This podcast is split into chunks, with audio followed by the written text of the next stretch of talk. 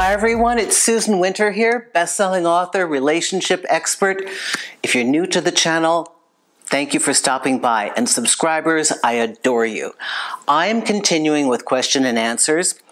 This one, why you can't get over them. Karina writes, "Hello, Susan. Wondering if you can share some light.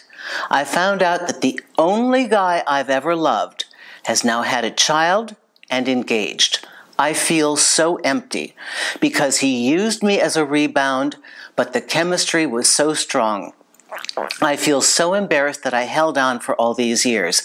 Being 32, single, still living at home, and haven't had a relationship since 2012. How do I overcome this?" Wow, this is a lot. And oftentimes, the very information that I need when I'm reading these from all of you is written inside the statements themselves. First of all, I guarantee you, if you start by looking at somebody and saying in your analysis, "They're the only one I'm ever going to love," you're lost. There's no coming back from that place. How in the world can you make peace with losing the only one? It's the only bus. I'll never have another. The only one. If we believe that and we do not reframe it, we are stuck. That's a definite. So I'd first ask you to reshoot the whole thing. You had great chemistry. You had a short-term affair with somebody. It was really significant for you. For him, not so much, right? So he went on someplace else. We cannot get stuck in being the victim. If we give our power to that other person and let them decide whether we're worthy or not, whether they choose to stay with us or not, that's a determinant of our value. If we feel like the victim, we will remain stuck. So you got to take your power back. You can't be a victim here.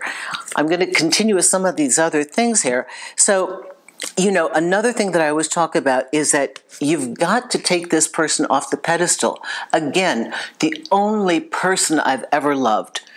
If you never go out again and you never try to meet new people, guaranteed they will be the only person you have ever loved because you never went back out there to find new people.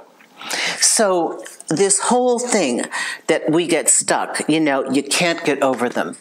This loop is so easy to get into. The most insignificant casual encounter can end up being a loop because there was something fun, something special, something sexy, the way we connected. We tasted something we've never had that closeness to before. Maybe it was a fabulous sense of humor. Maybe they understood us in a way that we'd never felt understood before. So when these factors come together, our mind tends to frame them in, unique, one-off, never happening again. And when your mind goes there, it's a nice little check mark for something new that you've manifested. I love that part. You brought it from a desire or even something you didn't know you desired into real life. But now, instead of holding on to it, using it as your baseline and your springboard, you're like, but I'm stuck. I'm never going to go. And so then you idolize this person who's gone. Now, believe me, I'm sympathetic. Why do I speak with such passion? I have been there more than once. Okay? So in analyzing how in the world we get out of this, this is how we do it. We've got to dig ourselves out of that place. And one thing for sure, I've got to tell you. So, Karina, you really have to forgive yourself. You have to forgive yourself for leaping, taking the leap of faith. And this is a whole nother discussion and probably a whole nother video. But when we make an active choice to explore a person and take that leap of faith, you've got to be aware of the consequences and own them. Own it. You did it. Own it. I have a video that I really like called "You Slept With Him." Own it. And it's not to degrade women. It's not to make you feel badly. It's you made a choice. You have the sovereignty of making that choice. What happens may not be desirable, but you have yourself. You made a choice. That's the experience you got. You wanted a better experience. But whether you did or not, you got that person, you don't. It isn't a reflection of your worth. It isn't at all. So these are some of the things that I want to teach you. When you feel like you are stuck in a loop and you can't get over them, it's because of the way you've framed them. You've made them perfect. In this young lady's understanding, this is the only one she's ever loved. And sweetie, he has definitely moved on, and you need to do so too, but you need to release the concept that he's the only one, because he isn't the only one. He's the first one you've met that has affected you to this degree. And you own the choices you make.